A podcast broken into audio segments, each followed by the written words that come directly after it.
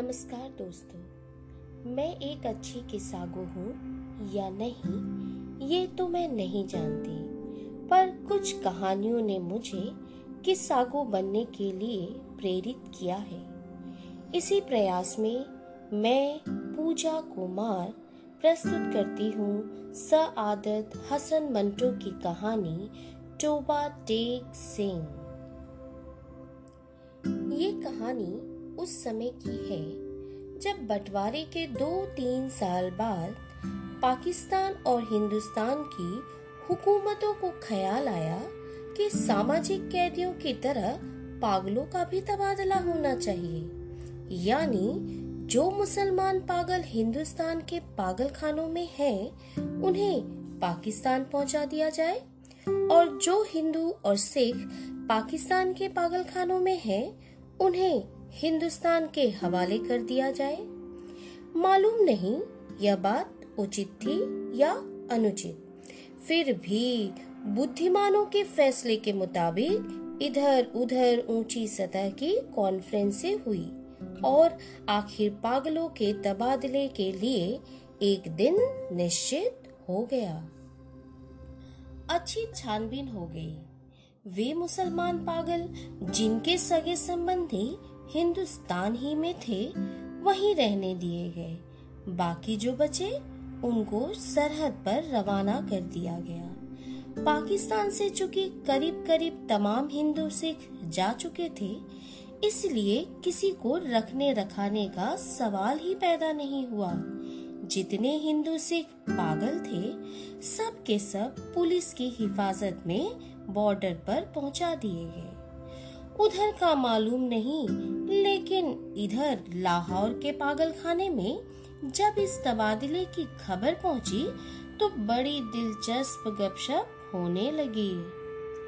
एक मुसलमान पागल जो बारह बरस से हर रोज बाकायदगी के साथ नमाज़ पढ़ता था, उससे जब उसके एक दोस्त ने पूछा, मौलवी साहब, यह पाकिस्तान क्या होता है?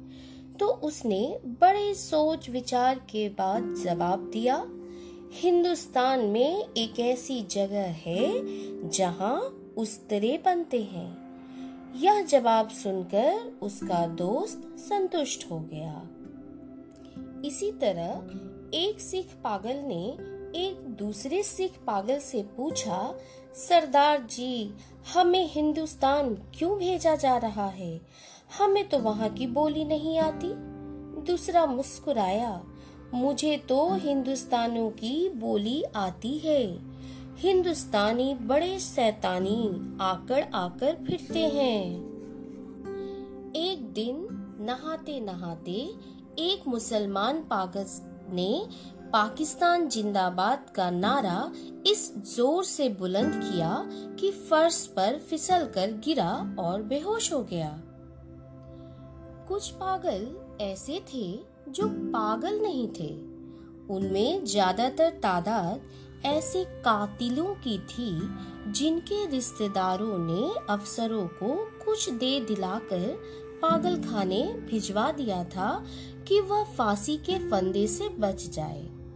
यह पागल कुछ कुछ समझते थे कि हिंदुस्तान क्यों तकसीम हुआ है और यह पाकिस्तान क्या है।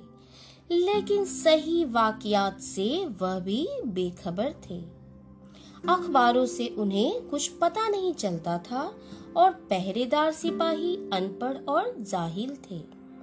जिनकी वार्तालाप से भी वह कोई नतीजा बरामद नहीं कर सकते थे। उनको सिर्फ़ इतना मालूम था कि एक आदमी मोहम्मद अली जिन्ना है, जिसको कायदे आज़म कहते हैं। उसने मुसलमानों के लिए एक अलाहदा मुल्क बनाया है, जिसका नाम पाकिस्तान है। यह कहाँ है? इसकी भौगोलिक स्थिति क्या है? इसके बारे में वो कुछ नहीं जानते थे। यही वजह है कि वह सब पागल जिनका दिमाग पूरी तरह विकृत नहीं हुआ था, इस बखेरे गिरफ़्तार थे कि वह पाकिस्तान में है या हिंदुस्तान में। अगर हिंदुस्तान में है तो पाकिस्तान कहाँ है?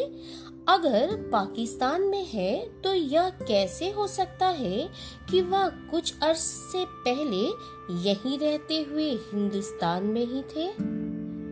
एक पागल तो हिंदुस्तान, पाकिस्तान और पाकिस्तान के चक्कर में कुछ ऐसा गिरफ़्तार हुआ कि और ज़्यादा पागल हो गया। झाड़ू देते देते वह एक दिन दरख्त पर चढ़ गया और टहनी पर बैठकर दो घंटे निरंतर तकरीर करता रहा, जो पाकिस्तान और हिंदुस्तान के नाजुक मसले पर थी। सिपाहियों ने जब उसे नीचे उतरने को कहा तो वह और ऊपर चढ़ गया।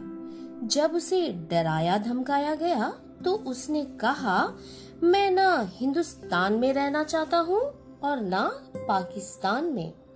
मैं इस दरख्त ही पर रहूँगा। बड़ी देर के बाद जब उसका दौड़ा, सर्द पड़ा तो वह नीचे उतरा और अपने हिंदू सिख दोस्तों से गले मिल मिलाकर रोने लगा। इस ख्याल से उसका दिल भर आया था कि वह उसे छोड़कर हिंदुस्तान चले जाएँगे।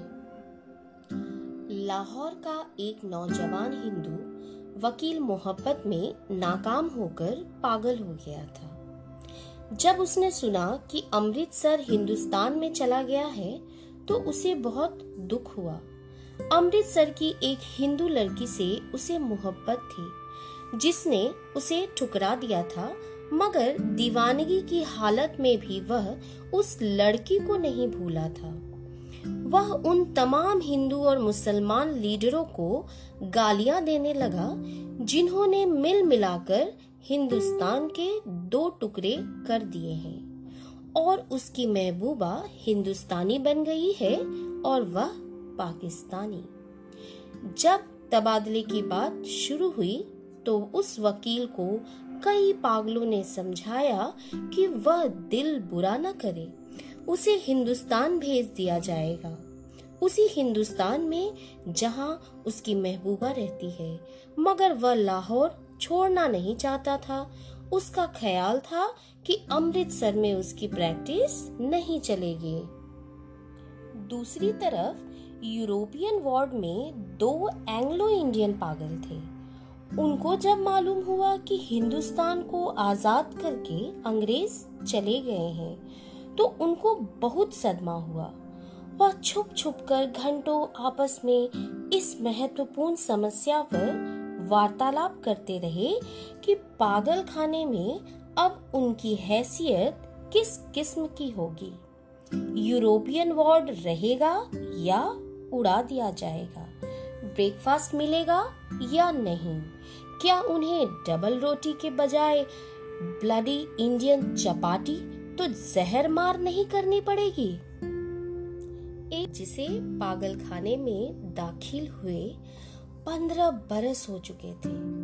हर वक्त उसकी जबान से यह अजीबो गरीब शब्द सुनने में आते थे।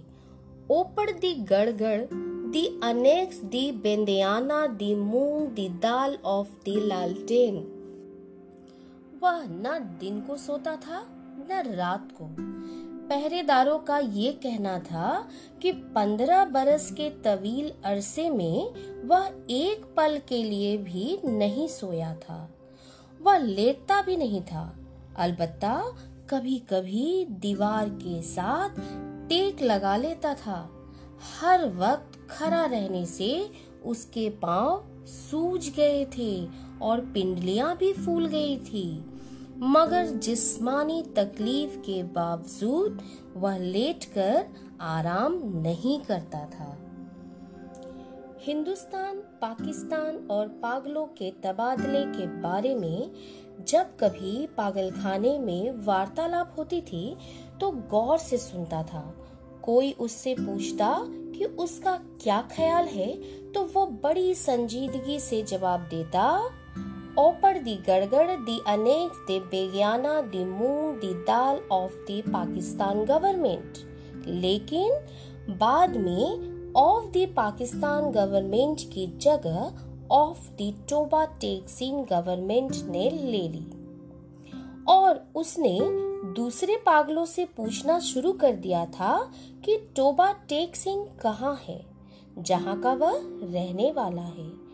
किसी को भी मालूम नहीं था कि टोबा टेक सिंह पाकिस्तान में है या हिंदुस्तान में। जो बताने की कोशिश करते थे, वह खुद इस उलझाव में गिरफ़्तार हो जाते थे कि सियालकोट पहले हिंदुस्तान में था, पर अब सुना है कि पाकिस्तान में है क्या पता है कि लाहौर, जो आज पाकिस्तान में है, कल हिंदुस्तान में चला जाए, या सारा हिंदुस्तान ही पाकिस्तान बन जाए? और यह भी कौन सीने पर हाथ रखकर कह सकता था कि हिंदुस्तान और पाकिस्तान दोनों किसी दिन सिरे से गायब ही हो जाए? इस सिख पागल के केस छिद्रे बहुत छोटे रह गए थे, चूँकि वह बहुत कम नहाता था, इसीलिए दाढ़ी और सिर के बाल आपस में जम गए थे, जिसके कारण उसकी शक्ल बड़ी भयानक हो गई थी। मगर आदमी नुकसान पहुँचाने वाला नहीं था। पंद्रह वर्षों में उसने कभी किसी से झगड़ा फसाद नहीं किया था। पागल खाने के जो पुराने मुलाजिम थे, वह उसके बारे में इतना जानते थे कि टोबा टेक सिंह में उसकी बहुत ज़मीन थी। अच्छा खाता पीता जमींदार था कि अचानक दिमाग उलट गया। उसके रिश्तेदार उसे लोहे की मोटी मोटी जंजीरों में बाँध कर लाए और पागल खाने में दाखिल करा दिए। महीने में एक बार मुलाकात के लिए यह लोग आते थे और उसकी खैर खैरियत पता करके चले जाते थे। एक मुद्दत तक यह सिलसिला जारी रहा, पर जब पाकिस्तान हिंदुस्तान की गड़बड़ शुरू हुई तो उनका आना जाना बंद हो गया। उसका नाम बिसन सिंह था, मगर सब उसे टोबा टेक सिंह कहते थे। उसको यह कदापि मालूम नहीं था कि दिन कौन सा है, महीना कौन सा है, या कितने साल बीत चुके हैं। लेकिन हर महीने जब उसके सगे संबंधी उससे मिलने के लिए आने के करीब होते तो वह अपने आप पता चल जाता था। चुनाची व दफेदार से कहता था कि उसकी मुलाकात आ रही है। उस दिन वह अच्छी तरह नहाता बदन पर खूब साबुन घिसता और बालों में तेल डालकर कंघा करता। अपने वह कपड़े जो वह कभी इस्तेमाल नहीं करता था निकलवा कर पहनता और यूँ सज बनकर मिलने वालों के पास जाता, वह उससे कुछ पूछते तो वो खामोश रहता या कभी कभार। ऊपर दी गड़गड़, दी अनेक्स दी बेज्ञाना दी मूंग, दी दाल ऑफ़ दी लालटेन कह देता। उसकी एक लड़की थी जो हर महीने एक उंगली बढ़ती बढ़ती पंद्रह वर्षों से जवान हो गई थी। बिशन सिंह उसको पहचानता ही नहीं था। वह बच्ची थी। जब भी अपने बाप को देखकर रोती थी, जवान हुई तब भी उसकी आँखों से आँसू बहते थे। इसके बाद की कहानी में क्या होता है? वह पाकिस्तान में रहता है या हिंदुस्तान में आगे की कहानी हम नेक्स्ट एपिसोड में देखेंगे। धन्यवाद।